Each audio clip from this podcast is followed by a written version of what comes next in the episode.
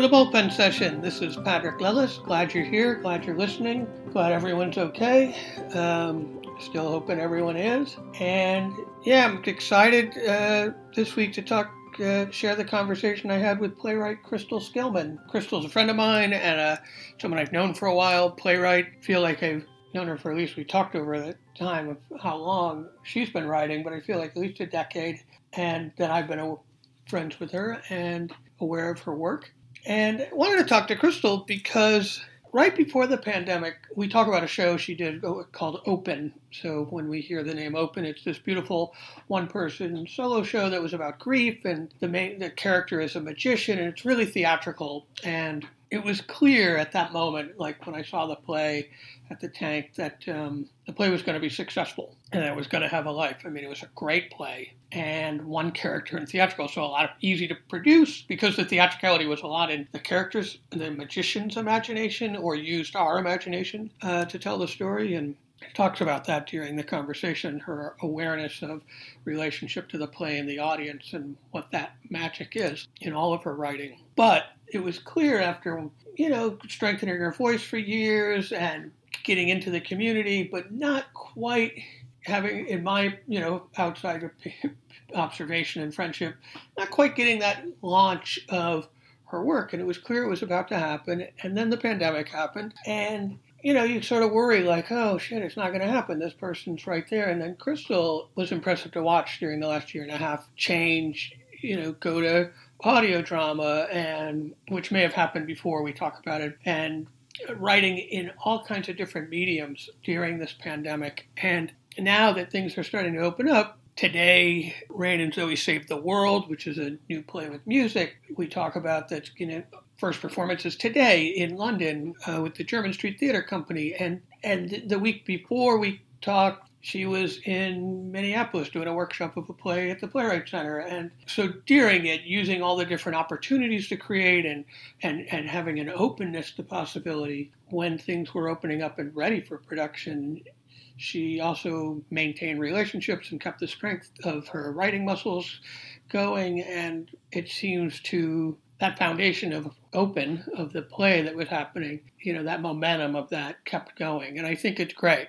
And I'm really excited. I'm really glad to, you know, she's somebody I've wanted to talk to since the beginning of the podcast, and it just seems like the perfect time. And for those of you who listen in London, I hope you'll check out her play. Yeah, it's really good. And, and I'm, you know, I also wanted to say as things are opening up, and I commented on that, is um, I'm aware, as I said last week, like, oh, we should go out and see people's plays and show up, and the community is great. And I also, thinking about the conversation with Crystal about remaining open to possibilities and different ways of communicating your art, I also want to say as things are opening up, and I'm feeling this momentum, like it's so funny in the middle of March through April, a lot of things are happening at the same time for the farm and for me. And I'm like, oh, I want to make sure that we don't just get back on the hamster wheel, like that we're doing it differently, that we're doing it, that we learned something, that I learned something over the year and a half, two years of being shut down of like, how do I want to work? What's best for the piece? What's best for me? And not to get caught up in, oh, it's, you know, it's good to be working, it's good to be busy, it's good to be whatever, you know, and make sure that we're taking care of the art and ourselves and, uh, and hopefully learning from this experience of like how do we want to create and you know how do we want to approach the work? And keep saying we i'm really talking about me but i was you know how do i want to do these things? And and not to get stuck in the trap and the confines of like oh well there's opportunity back and i got to take it because you know we're grateful to have work which we didn't have for two years or you know pre-pandemic it's a hard industry regardless you know you feel this sense of luck or privilege because you know you're being offered a job you know just to pay attention to it. And i really really appreciated the conversation with crystal because i think she took this time to really listen to like oh what is this calling for? What is this calling for? How else can we do this? And you know you're going to hear that it's it's paying off. And she's also very thoughtful and not only a great writer but a great teacher and you'll hear what she shares and what she's learned along the way and with that play ball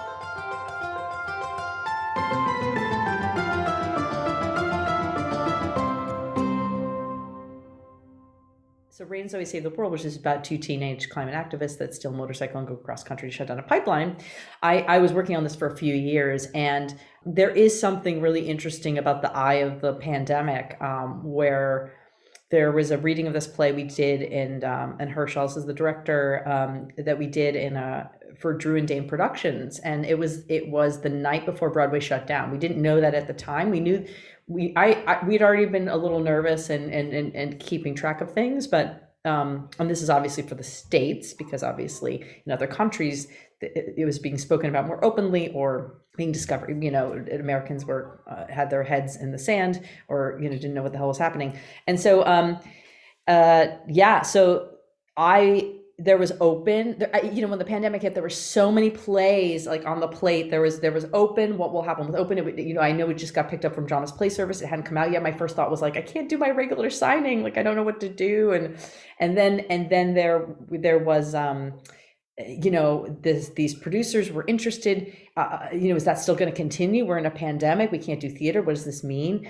Um, and so almost every project had come to this precipice and then it was kind of like what's going to happen next? And i i think it's because they speak so well to the times and reflect questions we have today that the power of the subjects and the power of the writing uh, compelled like it's like it's like the exorcist compelled people to see it through. And i i'm just really grateful because that was difficult. And some of it was inventiveness like we had happened to film uh, open. It just happened to be beautiful film by crystal arnett who's a who's a beautiful filmmaker. I didn't know that. I originally it was for archival purposes but she showed up with three cameras and it ended up being a film. So you know broadway on demand wanted it and then when they were like oh, we can't do it quite yet show it where you want. So these things kind of organically these little roads and doors seem to open at, at this very disturbing time. And i guess because i'm a downtown artist I was like, you know, if, if someone calls you a god, God, you say yes, you know. So I knew to walk through these doors,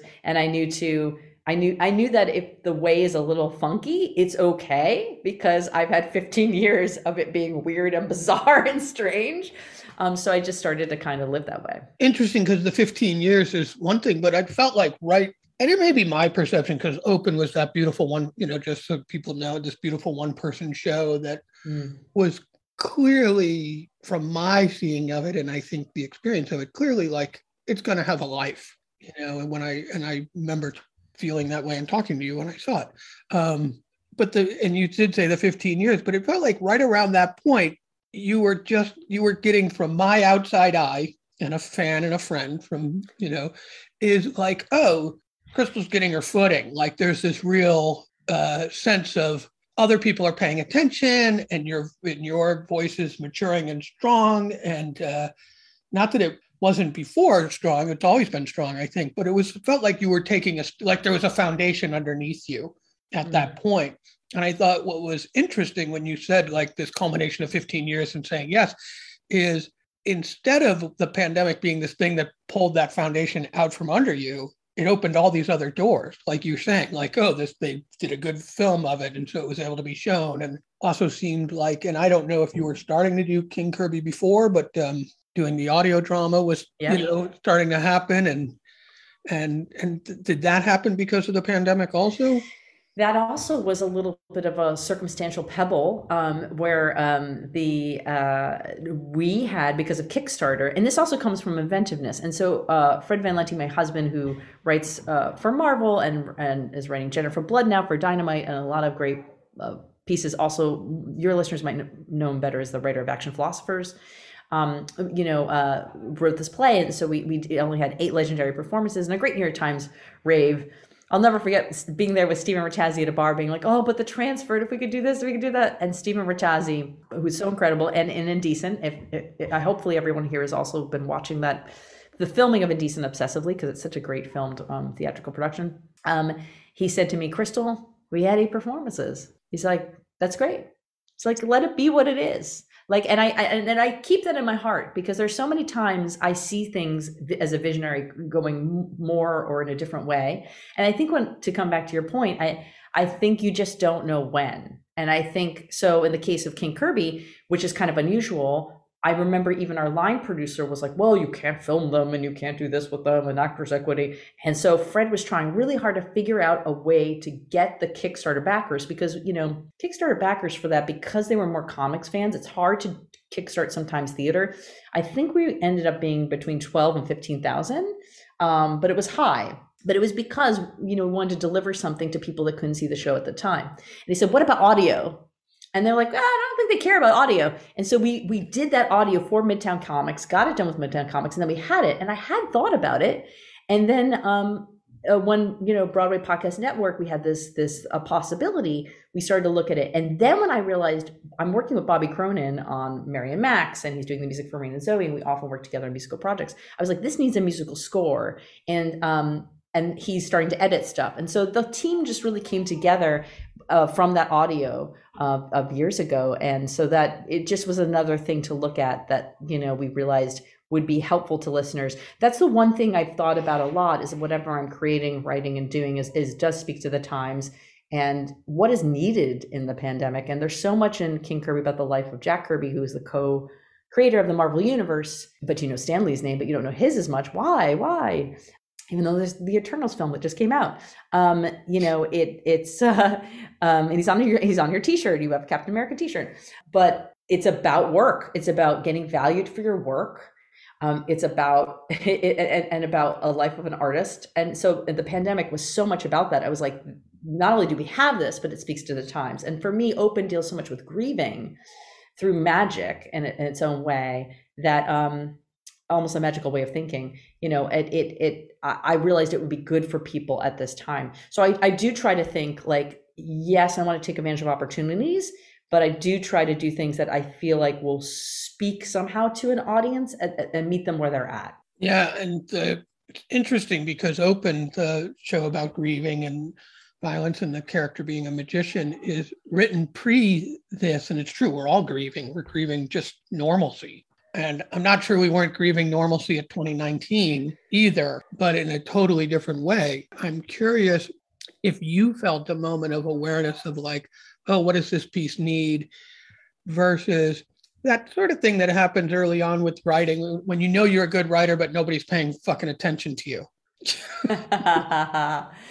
yes. Well, I think there were, I did, I was aware since 2010, which was the beginning, the Vigil of the guided cradle, which is a, a, really great mature piece um, that equates medieval torture, uh, the invention of sleep deprivation torture in medieval times to the the what um, Donald Rumsfeld was doing. And after that cut, which is about three reality TV show writers, which in a way, if you go back to that play, it actually is like kind of the the the, the beacon of showing the way of he should not be named. So i've always kind of been aware i'm writing to the times and and and doing that. It's a great question because almost every you know um, there have been four great new york times reviews um, one bad one. That was the first one but it was a good play so screw you. Um, uh, so but uh, they didn't transfer. They didn't the, you know the angels didn't come the thing didn't happen uh, but when you're a younger writer you don't quite or artist i don't think you quite understand. You hear you hear about this happen to like one or two people and you're like oh that always happens. Mcc comes and they move the play. But that's not really the way it works and and you just don't know till you go through it. So i would just say that like like steven rattazzi said you have the time you have and try your best to build on it. I think what I found in the past couple of years in in this weird, strange kind of downtime but uptime uh, uptime for a writer because you have more time to to create in a way um, would be does it have to be the meaning of theater? And here's the thing it's all IP. Now, I've been thinking about that for a long time because I wrote for comics, I wrote for Adventure Time, and I wrote for a few. So, so I was starting to write, you know, everyone's trying pilots, right? So I was writing pilots and some animated pieces. And so I began to realize through Open, because Open was a play that then had the movie of it that reached more people. At the same time, um, these audio um, production company Boom Integrated, just before the pandemic, we had this deal to do an eight part uh, first season. Hopefully, there's more seasons of, of The Magician's Magician, which is what happens to Kristen after. The pandemic actually only added to, to going through loss and grieving. And there are actual magicians in this podcast. It was it, it, her YA fantasy book is kind of coming true. And so, you know, that's when I began to realize because through making that contract, actually, it just became super clear. You know, um, we own this together. I own the character because it's with the play. And so I began to think to myself, be it a comic book, a play, a novel that gets turned into something, it's all something that you've created and it lives in different meanings in different ways. Not that every piece wants to do that, but too many times we think of a play and then we get really stuck on did it transfer? Did it move? And sometimes it may just introduce you to the next artist you need to work with. Sometimes maybe it becomes something else or the sparking of a new idea or you have a really great coffee with someone who who directs your next play or, or whatever it is, you know? So it it's you know what a piece is leads to things in ways that you don't understand as a young artist. You really think that young piece is then going to do all the things. And really you need a career. You need a you need a you need a body of work. You well, you need, need that body, body of work. Right. You need that body of work to do what you just said. Like it might lead you to another opportunity. It might lead you to another artist, you know, like you've mentioned the people you're partnering with, like, you know, currently you're partnering with Bobby, right? On, on yep. multiple projects. yeah you don't know where that's going to lead when you first don't meet. know. You know, you don't, think don't know. We're working on this play. Why doesn't this play take off? And it's like, well, it did. It just took ten years, you know. and that it's a relationship that took off. You know. You know, there's that great line that um, you know, My Fair Lady, uh, and there's so many plays I love. It's not like My Fair Lady is my favorite play. No, no offense, Bernard Shaw, Pygmalion, and all that stuff. But uh, you know, he's like, he calls her a squash cabinet leaf or something, or something terrible as usual, Professor Higgins. And she's like, you know, why are you so mean to me, basically? And he's like, well, have you noticed, am I, am I more kind, am I kinder to anybody else? And I think what I think about a lot is I think about, which I just think is a great response. It's so crazy. So, so great. So crazy. But I also think, look at, look at the, zoom out, you know, there are so many great plays playwrights, stories, people making things. Why is your narrative the narrative? And it isn't, right? That's the big thing we've like also been um, excited to talk about and say, you know what? This allows me to to give over some extra space. And while we're looking, you know, uh, to for new writers, I'm going to, you know, being vocal as possible for diverse writers um, and and putting their names forward and all those things you can do. And what working in other mediums has given me the liberty to do and feel really good about because in general all industry and business is is kind of weird and strange and dirty and odd and right? It's like it's that's what there are you know I, I don't love lawyers but there's lawyers for a reason right? Because they make contracts because it's too hard to like figure this stuff out um, and agents and so forth. But i think you know ultimately when you work in other mediums you don't have to live in the weird, messed up, because it is still messed up right now, system of theater. And so if you're listen, living in the system of nonprofit theater, it is trying to change, absolutely. But I would say that we're seeing a lot of things that it can only be. You know, can a famous theater suddenly do seven plays a year? Probably not. It probably can only keep doing five, maybe less. Um, maybe it expands into other mediums. So maybe now there's audio drama with it. That's super cool. Maybe new opportunity arises. But but to expect you know, out of the limited theaters there are actually, and out of those limited slots, that you are going to be picked in New York all the time is just um, crazy a little bit. And also, like, do you want to take that space every time? So, working in other meetings to come back to that gives me a sense of like, I have never wanted to be on every stage at every moment. I don't want to monopolize. I want things to be done for different pieces for different reasons. And so, this helps me uh, live as a writer and and I'm a dramatist who is a writer, but not have to be in the mindset of like, uh oh, theater season's over. They didn't pick my play. Boop boop, I suck. You know, that's just not a great feeling. Like it's a really terrible one, and it is a long game. So it's going to take those people about looking at three or four pieces before they finally pick one, most likely. Uh, the transfer thing is very rare, and you really have to get in commercial producers and a whole bunch of other things. And because playwrights don't talk more openly when you're younger or be exposed to how that works with nonprofits, they're living under the myth that it really is you know that there is I, I, some playwrights still don't really understand what enhancement money is and those kinds of things and so they're not really seeing the full picture of financials in terms of how something gets picked and why um, and that's nothing about the quality of it. It's just simply like don't don't be so hard on yourself. It's not you know it's it a system has nothing to do with what happened to you or didn't happen to you. And what's awesome about the pandemic of course is that we're talking about changing those systems and we know those systems go back to to you know you know white supremacy and these other things that are that have kind of locked us into a certain way of looking at things. So so now those conversations are rich and good to be had. But i would be foolish to think that we live in a world of capitalism and those systems can change overnight. I mean it's that's what we're trying to look at you know. I also think what's great about the breakdown of other mediums like you're talking about is is that it decentralizes that system, that system of when you said being done in New York and how many play, how many plays can a theater do, and you know, oh, I just love when you went, this theater didn't, this season didn't happen for me, because there is that feeling of like that, oh, it didn't happen. I'm going to have to wait until maybe another slot in September next year, and it's ridiculous. But the great thing about the other medium is the podcast or the audio drama or the film or streaming, you know can happen anytime and it's saved and it's live and it's recorded. And so it can have a life that continues on, which isn't just this limited little window. And you can generate it. Like you said, you can mm. find your own project and say, how does, how do, what does this piece need? And how can I make it? Also interesting when you said that we don't, you know, people don't really talk about systems and stuff. I'm like, I don't know if we don't talk about them. I don't know when you're an early career artist if you can really hear Wrap your head around it. Yeah. Because I know, like early on, knowing you and going, like, knowing that your voice was distinct and you were being recognized in certain levels, right? And not at this other thing. Yeah. Yeah. Definitely. That, yeah. You know, and like that's frustrating. And I think anybody, I know a couple people because of the farm who might be at that place now. And it's almost impossible to hear, yeah, your writing's really good. It's going to take time. Yeah, it's really hard. And, um, you know, those conversations haunt you, but they help you. Um, Christopher Shinn is a, is a friend of mine, a playwright. Um, we were in Youngblood together and he read an early play and I'll, I'll not forget because I was at like my day job. It's like some office and he called me up and, and he said, this, this is brilliant. And I said, wow. And I was like, you know, I was just transitioning because I had, I had studied visual art and, and minored in writing and theater as a, as a minor and i was being thrust into it because because i was writing these short plays and and, and i was being seen and so i was moving forward and I, I felt like i wanted my work to be in front of a live audience. I sound like saturday night live but it's true. And when he called me up he said this is brilliant and he said it's going to be really really hard for you.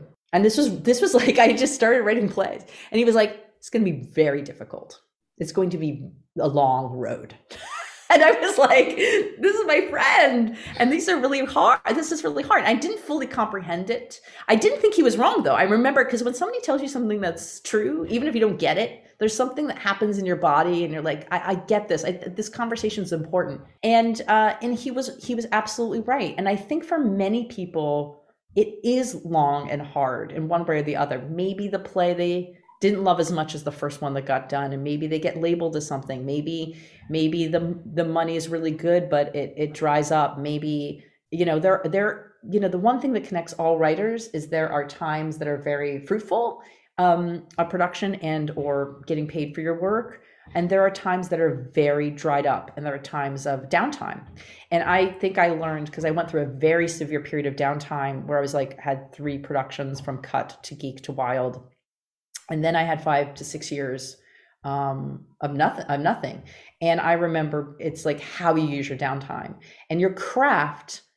And that's the other thing, Patrick, is that it, it can always improve.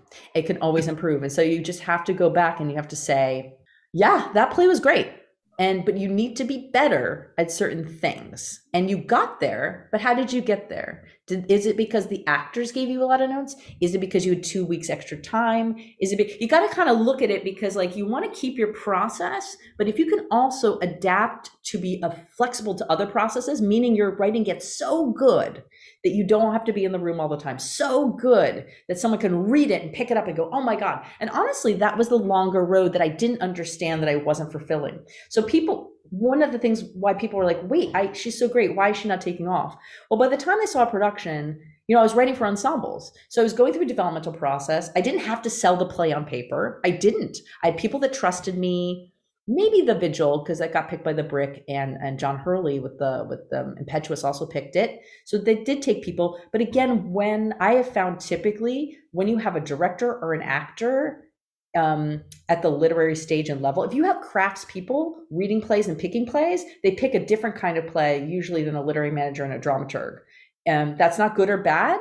It just means that there's different ways that they're looking at the literary form and i would say that maybe directors and actors kind of are understanding what's what's actable what what what, what roles people even if it's not perfect they're like oh this can be crafted into something they have a little bit more leeway probably because they make thing they make a lot of things and dramaturgs that work in production and also write do get that as well so i think um, the lit managers were always impressed. Actually, I, I, I learned that a lot of them fought for me. I actually had an off conversation with one once, and and they were like, Crystal, we really go to bat for you. It's just the timing of things.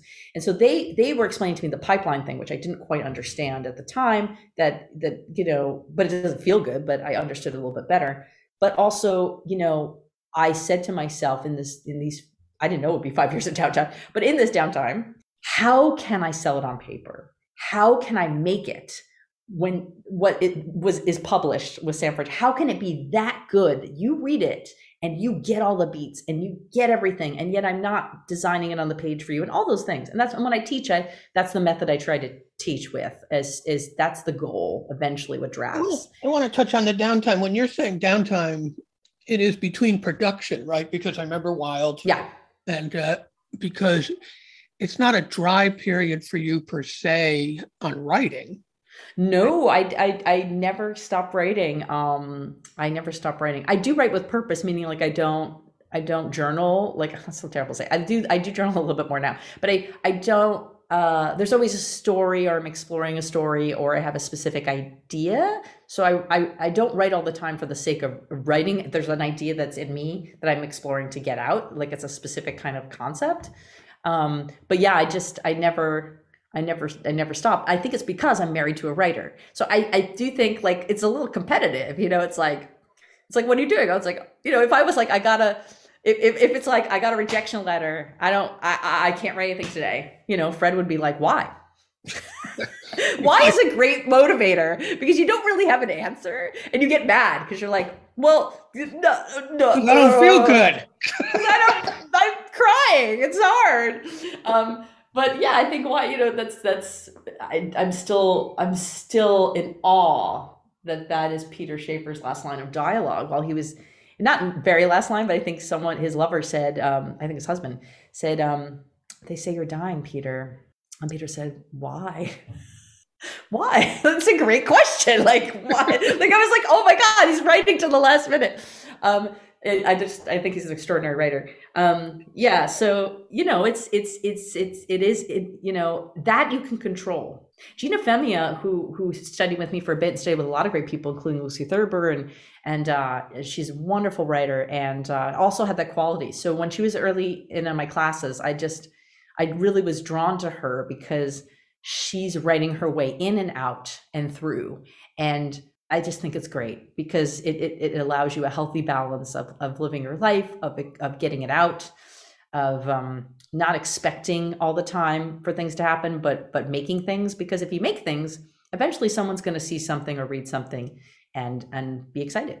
Or eventually you'll have a property for something when an opportunity comes up. You know, you know, it's like, yeah. oh, great, I do have something for that you know? Oh god yeah. I mean that's all pitching really is is that you know that's the thing for playwrights. Is there a kernel of a play even if it's already done that you think oh gosh that would be so interesting as a tv series or that would be so interesting as an audio drama or that's the one character i want to follow. And maybe it's a whole new idea but maybe the ideas are living in things that you've already made. And i love world building and i love building out of the worlds and having things speak to each other it's all there for you. You know, your writing takes care of you. It's it's it it, it really does. It I'm becomes like another character. This. I'm backing up on this thing that you said about getting it on paper. What does that mean? Because I agree. I actually think that is what you want. You want to be able to hand somebody the play. Now, I also think there's a benefit for the writer to be at the first production, and I think your personality yeah. gets infused in that play.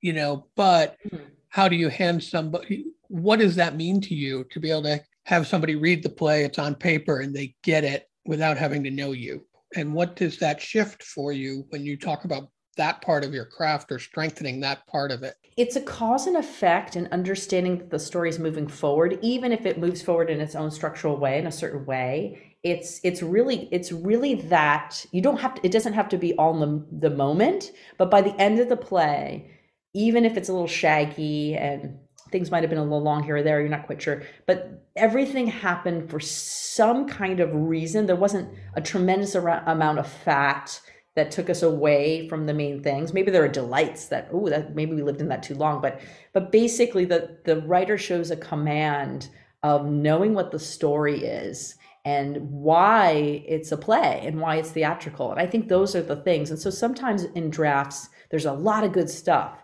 but that may not be crystallized yet it may and then what happens is that it's in competition with a lot of other plays that are crystallized and it's also in competition with other similar themes maybe. And because it hasn't said hey this is why i'm doing it on this theme and this is why it's coming from me and the, more than an artist statement you know like it's in the work you know it's in there's a vibrancy and there's um there's a there's a language you're looking for. But in addition to the language i do think um, cause and effect. And it's Lucas um, Hnath. I'm always, he's my friend. I'm always saying his name. I'm so sorry, Lucas. Um, but, you know, there has been a kismet thing in my life that I am very grateful for, even though it's been, I think, as a writer, long, a long road. But um, let's see, Sherry, um, who was the head of Young Playwrights at the time, she passed away. And It was very, sh- it was a little shocking to all of us with Young Playwrights. And so I had gone to her memorial. Lucas was there because he was a lit manager for a long time there, and and and actually he and I worked together in that organization. That's where I met he him.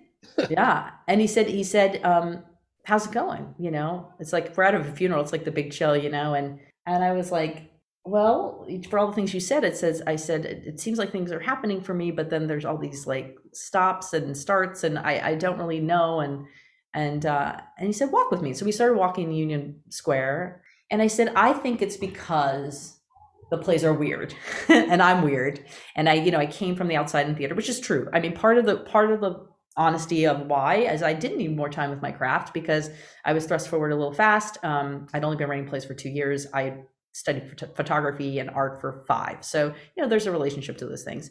And so I was like, and he goes, no, it doesn't matter how weird it is. I go, oh, really? And he said, it's cause and effect. Because one thing happens and the next thing happens. And if we can understand that in a story, then we can go anywhere. And I had really, I knew of that, but I hadn't really thought about it that way. And I started to be like, this is fucking awesome. Like, and I started to think about all these weird plays that, you know, are super famous and like, like i mean you know our and i was like it's true. And so then i started to just keep that in mind and try to hone that part of my my craft and yet keep the language and keep the lived inness um, and that always even if you don't yet know how to make things present like let's say you have a lot of history in your play maybe it's a family play or something maybe it's coming from actual history or something you're inspired by it if you are doing cause and effect in the present and serving the present then that will tell you what's the fat. And you you know what you don't need because it's not moving things forward in some way even if it's an emotional move forward you know? Because structure i love that that structure is going to be different. I love it. It's my favorite thing. It's my favorite thing about plays it's so cool. It's the best right, you can cool. do anything. You can do anything um, yeah, because like in, in a strange loop, you know, is so different than you know, um, Sunday in the Park with George is so different than you know, um, Passing Strange is so different. They have elements that are similar, but you know, it's different than Fairview. Like these things are not comparable, and yet they they're exciting to look at side by side. Well, I think the cause and effect thing is great. It's great to think about that in such clarity because it's true because people bring so much sometimes you bring so much personality and your own history to something that you forget the reader doesn't know that world the reader doesn't know that character that re- you know they the reader or the viewer you know the audience and they need they can go anywhere. They just need your logic and rationale to be in on the page so they can go with you and then yeah and then they're like oh there's this and seeds are great. So i sometimes i tell my writers too that's okay you know because some cause and effects are more as we say quote unquote because we see muscular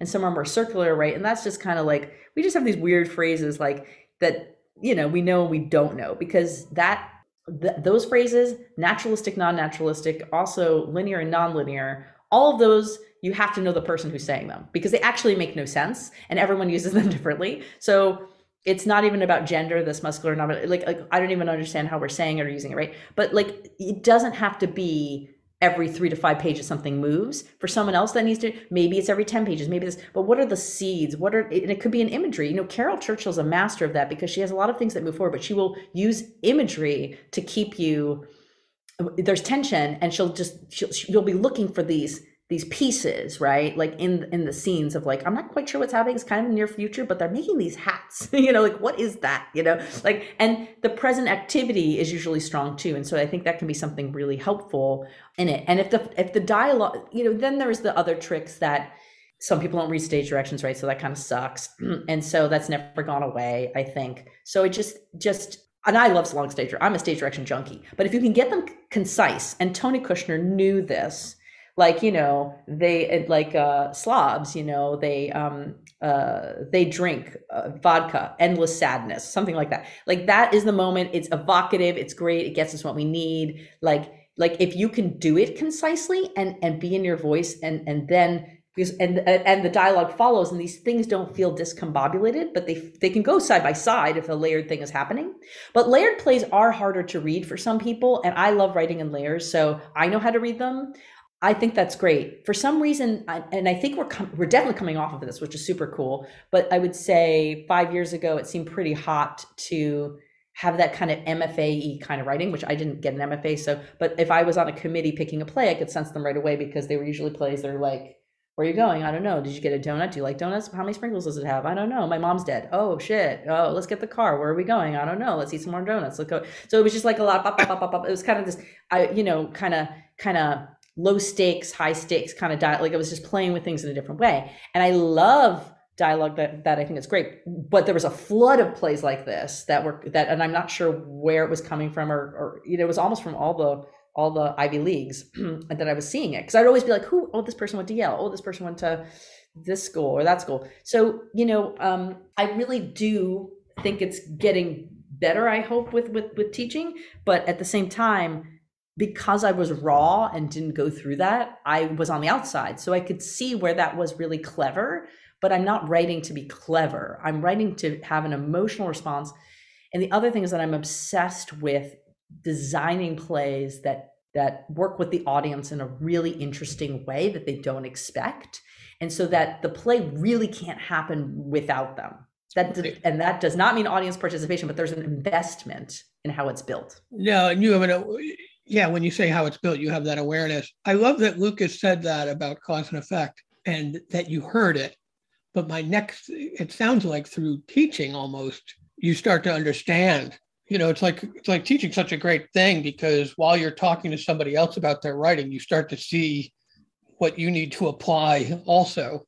You know, because uh, and I'm wondering if that's true for you. But just as you were talking about, like, oh, something I say to my students, I'm like, where does it become crystallized? And I'm like, I think it becomes crystallized when you get to actually see it implemented and have an effect on someone else. And you're like, right, that's what I need to do. Yeah, well, that's you get you get a great gift with teaching because you get to see the gems early on, and that's why writers have been more vocal in the pandemic. I hope they continue to be because because because if anyone's like, I don't know the plays are, I was like, we know where the plays are. They were in my class, right? So, um, so I've I've been for the even pre-pandemic, you know, I write someone it's like this play came out of my class. Do you know it? Because like you produce plays like this, you should really be aware of this play.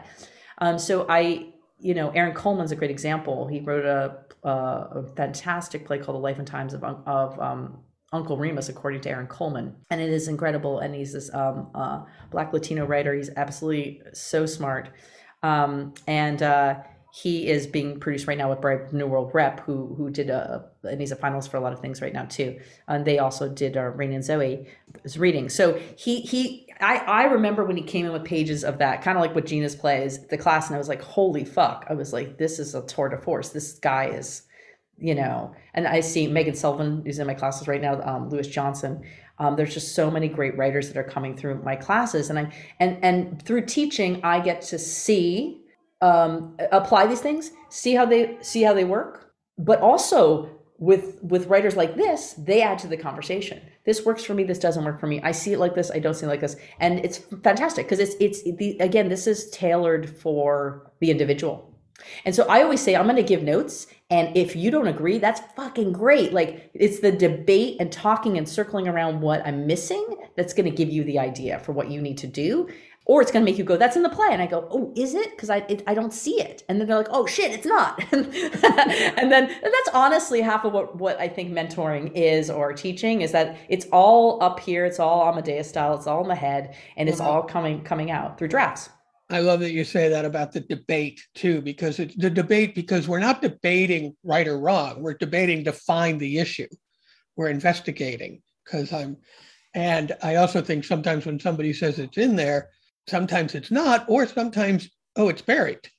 It's in there for you, but it's not in there for the viewer, the audience, you know, like how do you frame that better? And, you know, so that I'm aware of that that's there and moving it. And I think it is a great conversation. What I liked hearing is that as somebody develops a lot of new plays and talks to a lot of early career writers, I, I'm like, oh, look, I'm not telling, I, I don't believe I'm telling you what to do. I think I'm pointing out the information or something I need.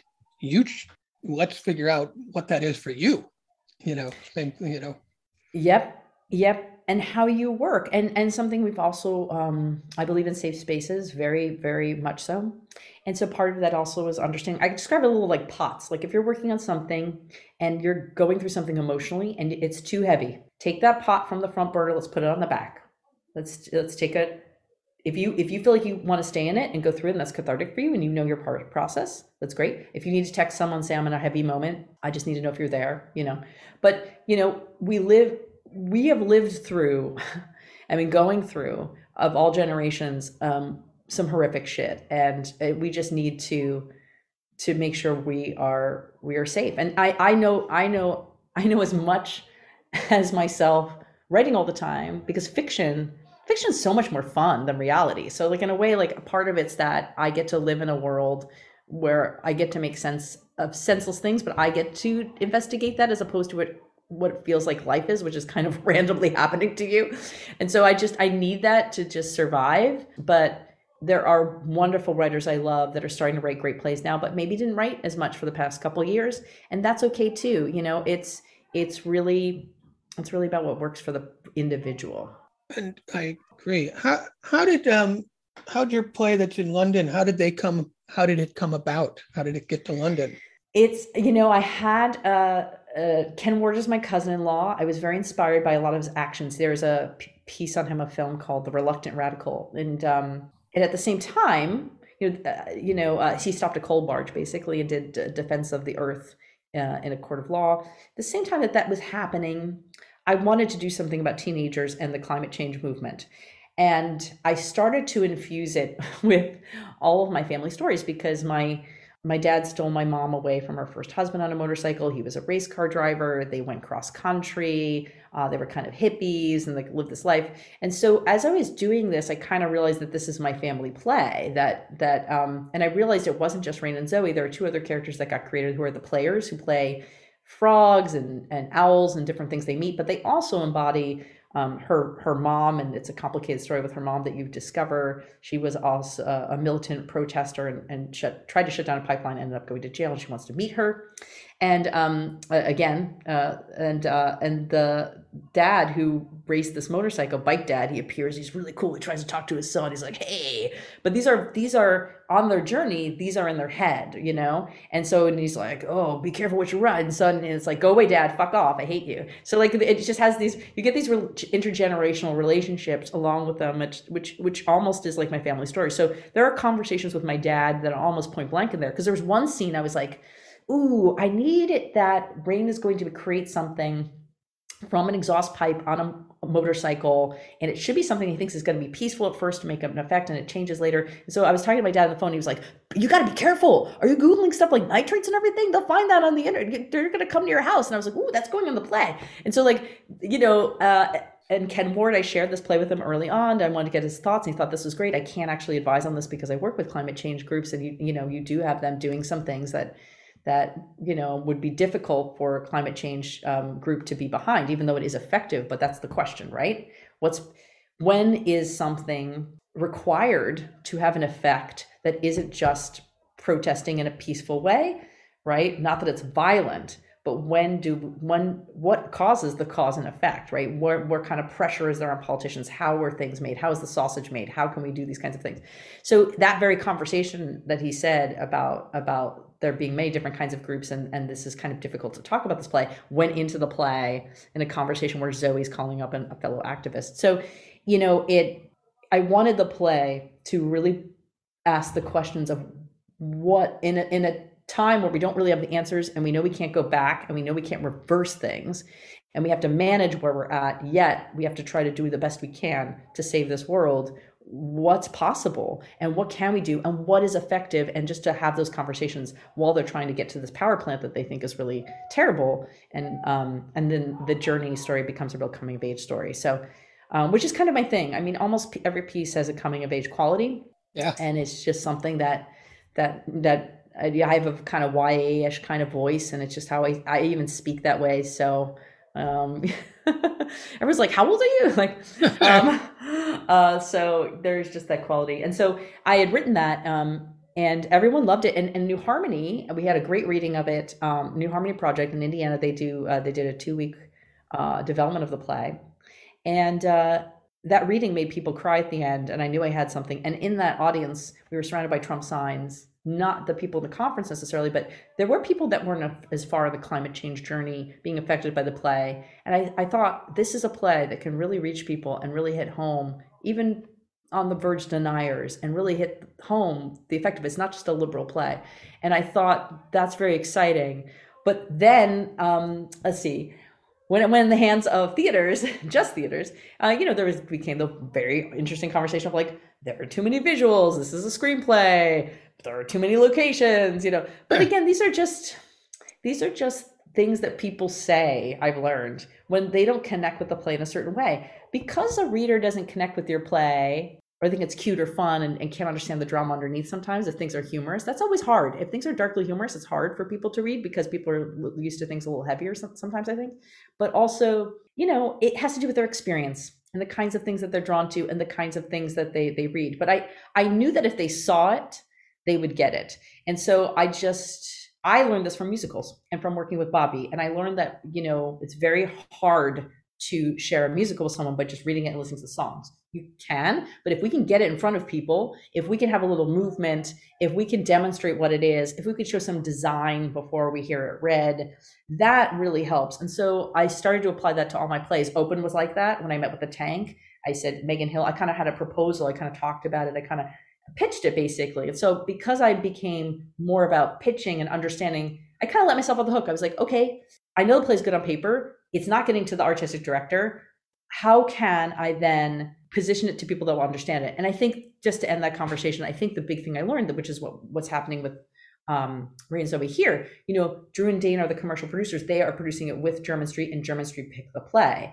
But you know, those things are working in tandem together. And I just heard a lot from the nonprofit community on its own in the beginning of you're you're too commercial. Like you're too weird and you're too commercial, which is kind of odd.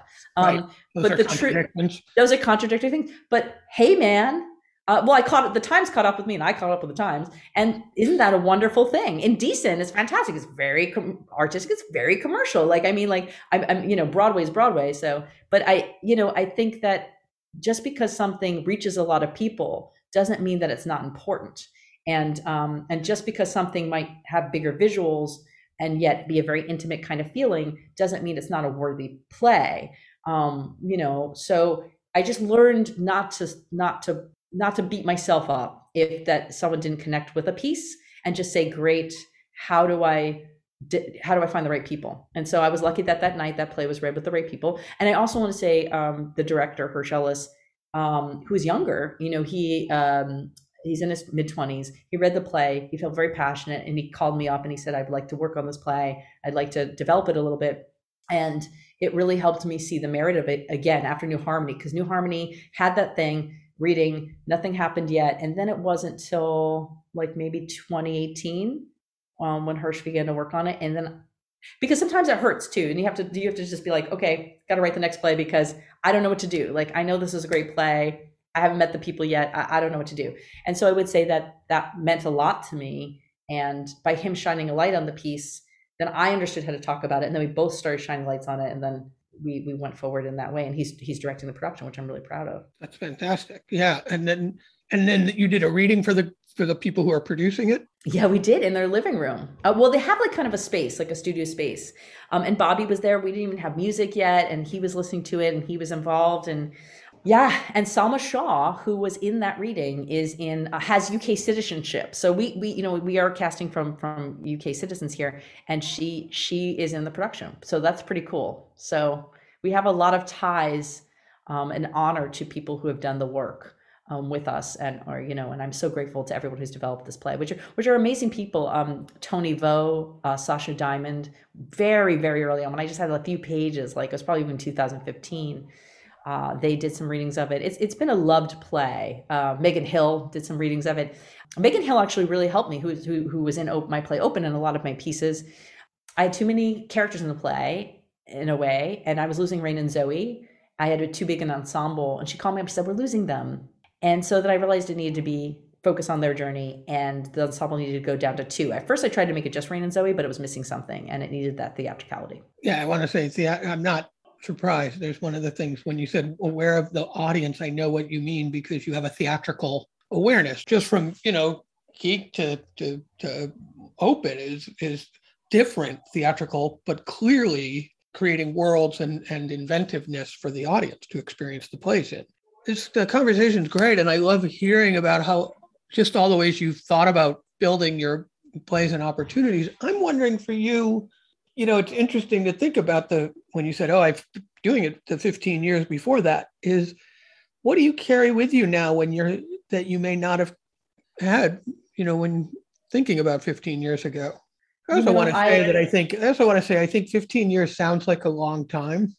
I can never know. Sometimes I say 5, 10, 8. Like I just make up random numbers. But it, but, it, but it, but it, but it might be. It's at least ten. But it, but it's not that long when you're building a body of work and a career and you're growing because things happen along that way. Things happen along that way. And I think the best is that, you know, I think making it on your own and creating it is and developing it even even in a class or a workshop or with a writers group um, is the easier part which is so hard to, to, you know first you had to write it you had to come up with the idea to do it you know you had it and then when you you try to get the best team together possible and then you start making it together and then and then you also have to go through and learn and listen at the same time and with all of it. And so I think a lot of it's also just living in the moment. I think that that's something I understand a lot more or taking in things at the time. And I, I often say this because I just need to think sometimes.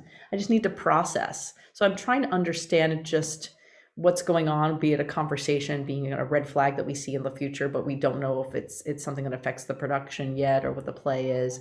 Um, so in production, I think I'm I'm more aware of of these kinds of things. This and Zoe is probably the largest production of a play of mine, and I'm already still learning. Like I came off of a talk today after rehearsal, and I was like, okay, I'm still learning because I've never had been in a room with you know um, you know, I always had designers, but now I've got a projection designer there with me. I've got music being added. I've got, you know, just every, and unfortunately, I write too many props, and that is a, a problem.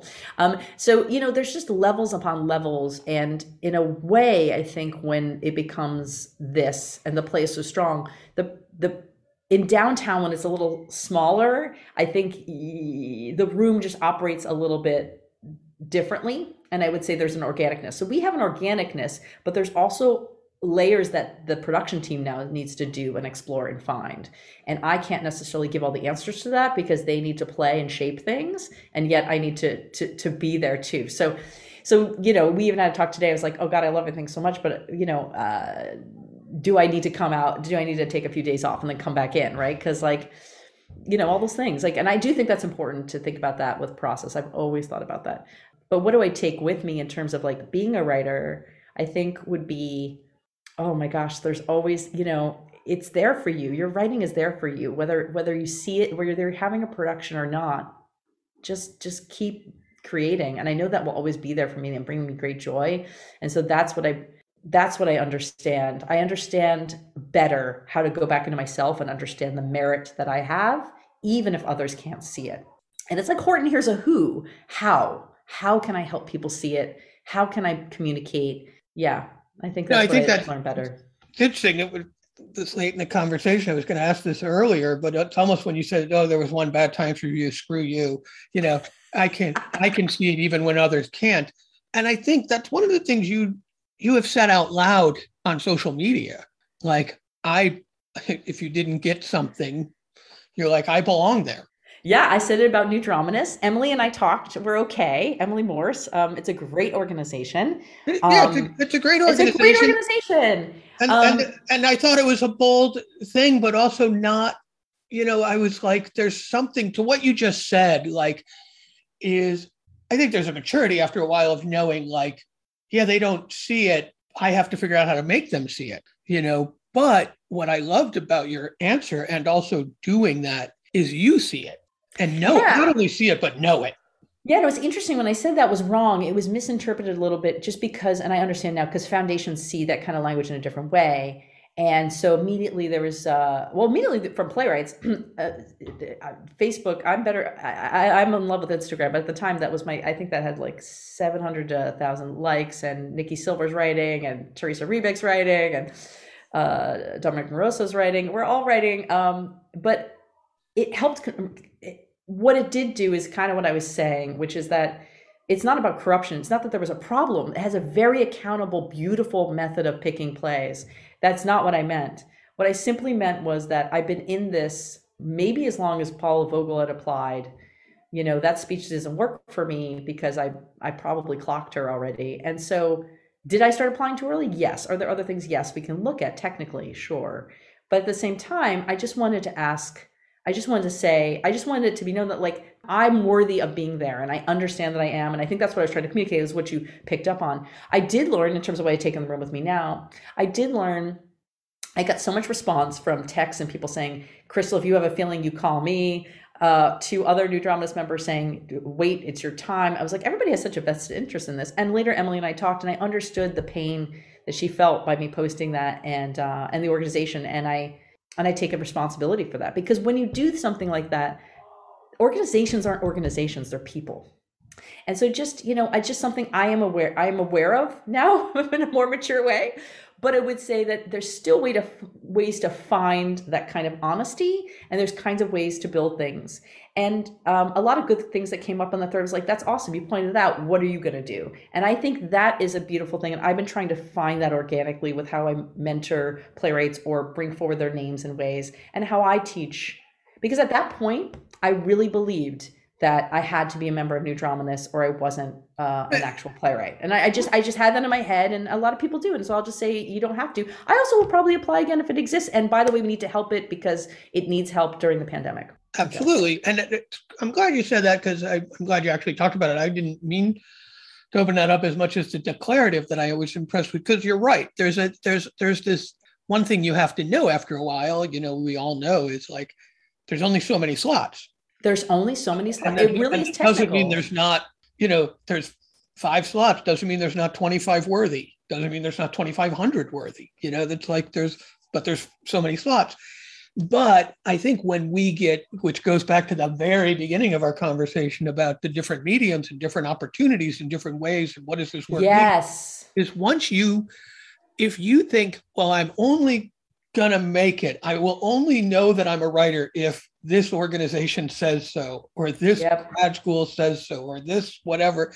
It's like you're putting a limit on yourself because we're already learning that the world's expansive and you lose like you immediately lose in that conversation and your worth shouldn't be tied up like that so i you know i was facing my own demons there and i think also like and, but but but i think what other people saw was like oh my god other because we didn't know that at the time or at least i didn't and other people called me and thanked me.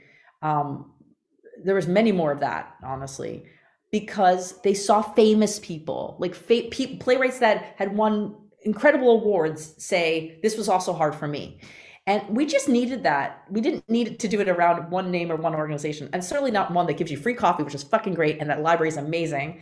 And oh, the door you know, is open, and they're the door like, is oh, open. I, I, I didn't. I've written to, plays in there. It's a great place. I just want to say I didn't mean to. Yeah, I I have nothing but great feelings for it. I think the part that I'm attaching to is recognizing back to what you had said about if others don't see it, I see it, and I need to make them see it. And I think yep. need to make them see it is there can be this youthful defiance, right? Of like, you've got to see, you know, like demand that they see it in it, as opposed to what's the avenue that's right to showcase my work, my voice in the best way for people to see, oh, that's who that is. Oh, right, there's talent there. Oh, and I, go and give your time to pro- give yourself time to problem solve. Um, I still do it. Like I think today off of rehearsal, I was trying to problem solve a little too soon, and I, I you need time. You got to process it. You don't have to have all the answers right now. Just, you know, you can just live in what it is and it's okay. And time, and this is this is something I was able to use in the pandemic because even though I was like freaked out like we all were and really hunkered down, but time does not operate the way we think it does. Time moves in ways there are layer there is time there is time it doesn't feel like there is and you feel like you lose it and you feel like you when especially when you're saying goodbye to a loved one or you regret something or you want to go but it's there for you. It exists. It exists always. So you know you just don't have to you know try to get out of your head a little bit with that time. So i was placing time and value possibly age and a lot of other things on something a lot of societal things on one thing. And one thing is not meant to do that. It's not meant to and so i think also I was so unhappy when you're totally right. I was so unhappy when I was just depending on theater because it was it couldn't be all the things, but it's not meant to be all the things. And I did start to separate too. I don't know if this is helpful for anyone. And sometimes I write little dialogues online still. There is Mr. American Theater, which I hope changes, and I think it's starting to change, but Mr. American Theater, who is a character that Rob Askins, I think, used to kind of play with. He'd be like, oh, Mr. American Theater. But Mr. American Theater, you know, he comes and he's like in the bushes. He's like, why are you reading podcasts? Why didn't you come and like be rejected by my theater? Whatever. Like he's like got his own thing going on. Whatever that nasty voice is. Right. And then the spirit of theater is something different. I mean, theater and the art form and the business, which again, it is not a real business. I know because each place can operate crazily differently. So it's not like so so really, I mean we're talking about again not just one system, but like many different kinds of fractions of a system. So like you are an individual, look to work with other individuals. And Washburn always said that too. She said it's about people. You know, it's not about places, it's about people because people move and people change. Who do you want to work with? Who who is best to be be a part of your work? And so even though my Rain and Zoe is like the biggest thing I've ever undertaken and it's happening to me, I feel 120% secure because every person in that room is the right person to be there. And that's how you win. We already won. Like, you know, yeah. it doesn't even need to be a show because because even if it's you know it will be what it is but it's destined to be what it is because of that yeah and i think that's exactly what it is about the people because you're creating something whether you're doing it in a different venue, different country, different institution. Is it's the the the people that all the people involved are what's making the art, and that's great. I think that thing about time is probably something you. I would I always say like what would you have told your 25 year old self and I think that's something you should tell your 25 year old self is like time doesn't work the way you think it does which I think is true. I also that 5 year down period makes me laugh because that seems like eternity when it's happening. And then all of a sudden you flash forward to today or last couple of weeks, you're in Minneapolis, then you're going to London. And like there's no shortage of work. And if you had said five, you know, in that five year period of time, this is going to be happening, mm. you know, you couldn't have imagined that because nothing. I couldn't have. I couldn't have at all. Like, yeah, it's beyond what I that's the thing that makes it great is that once you start to work it out, um, one, once you start to work it out, you start to go, I can always write something. I just can't describe. Like, like you, you, you, you can also, and also you, you, there's something like you go to it, you're like, if you're ever like, I, I don't know what to do, or like I'm frustrated, you go to an art museum, right? And you're like, "Ooh, this is really interesting." like, you know, you can't turn it off. There, or you, or something's influencing you, or a, a, moment with a with a friend, and you're going through something, and you're writing these little notes about idea. All the stuff needs to happen. Kernels, ideas, also disagreements, um, arguments, um, debates, um, seeing things different ways feeling things, all these things, they can't all happen at the same point that you're writing all the time either. And it can't all happen in production. It can't, it just can't all happen at once. I mean, even though we feel like with the pandemic, and I, I've tried to squeeze a lot in, now I'm kind of realizing, ooh, I need to be in the real space in real time all the time. Um, what's the advice is for sure to me, like just have have faith in yourself, but don't be afraid to call some up and say, kind of like, uh, this is what I would do now. Like, I wouldn't necessarily post on Facebook, but talk about how you feel it's unfair. Talk about what's going on. Does that become an organized thing? Maybe it does, but maybe try to work through it first for yourself. And like, but if you are relying entirely on other people to validate you, to lift you up, to do things for you, go back to your own backyard and say, what can I do for myself? And then how can I communicate and ask for what I need? Because the one thing I'll tell you is a play is different, like, because it's like, can you read this and they have a process? If you have a direct ask, it is very, very, and it's manageable, it's achievable goals. It's very rare people say no. It's very, very rare. If it's something that you're like, this showrunner is awesome, and and if I'm like friends with them, and I I might say, I have a pilot, I know you're busy, when I get to the right place. And they might say, "Hey, I only have a chance to read one thing," but they but they probably will. And I, you know, if you have a friend, can you read this play? Like, can you? If I had a reading of five people, and you know the a few lit managers, and they could, you know, ask for what you need. Um, I wish that more people came, and you know, this is what causes despair. You can be in despair, you can be crying, you can be feeling like everything's like I can't describe it, like you're drowning and no one sees you and no one hears and it's really hard. And i think you just have to say hang in there how can i ask? How can i make a call? Just start just start. Because it will lead from one thing to the next to the next to the next and it will it will save you and it will be okay. Because um, we're humans um, so i think the most important thing is that self-care with the practice. And i'll tell you what just like when you lose a draft and you have to rewrite it which sucks it happens less now but it sucks it's always better the time, the extra time, the honing, the learning, the experience, the relationships, it's always better. It's like it's like a marriage in a way. Like it, you know. I mean, I, I know sometimes, or marriage to several people. If you do different, you know, or not get married. I know that's a complicated thing, right? It's like it's hard because you know it doesn't necessarily work for everyone. It, it's a journey, um, but every journey is so is so different. Um, I think, and and and that's the hardest thing I would say is that sometimes as you get older, this advice sounds like stuff that I heard. And I was like, I was like, every journey's different. It's like, I know that bullshit. Like, what does that mean? What are you talking about?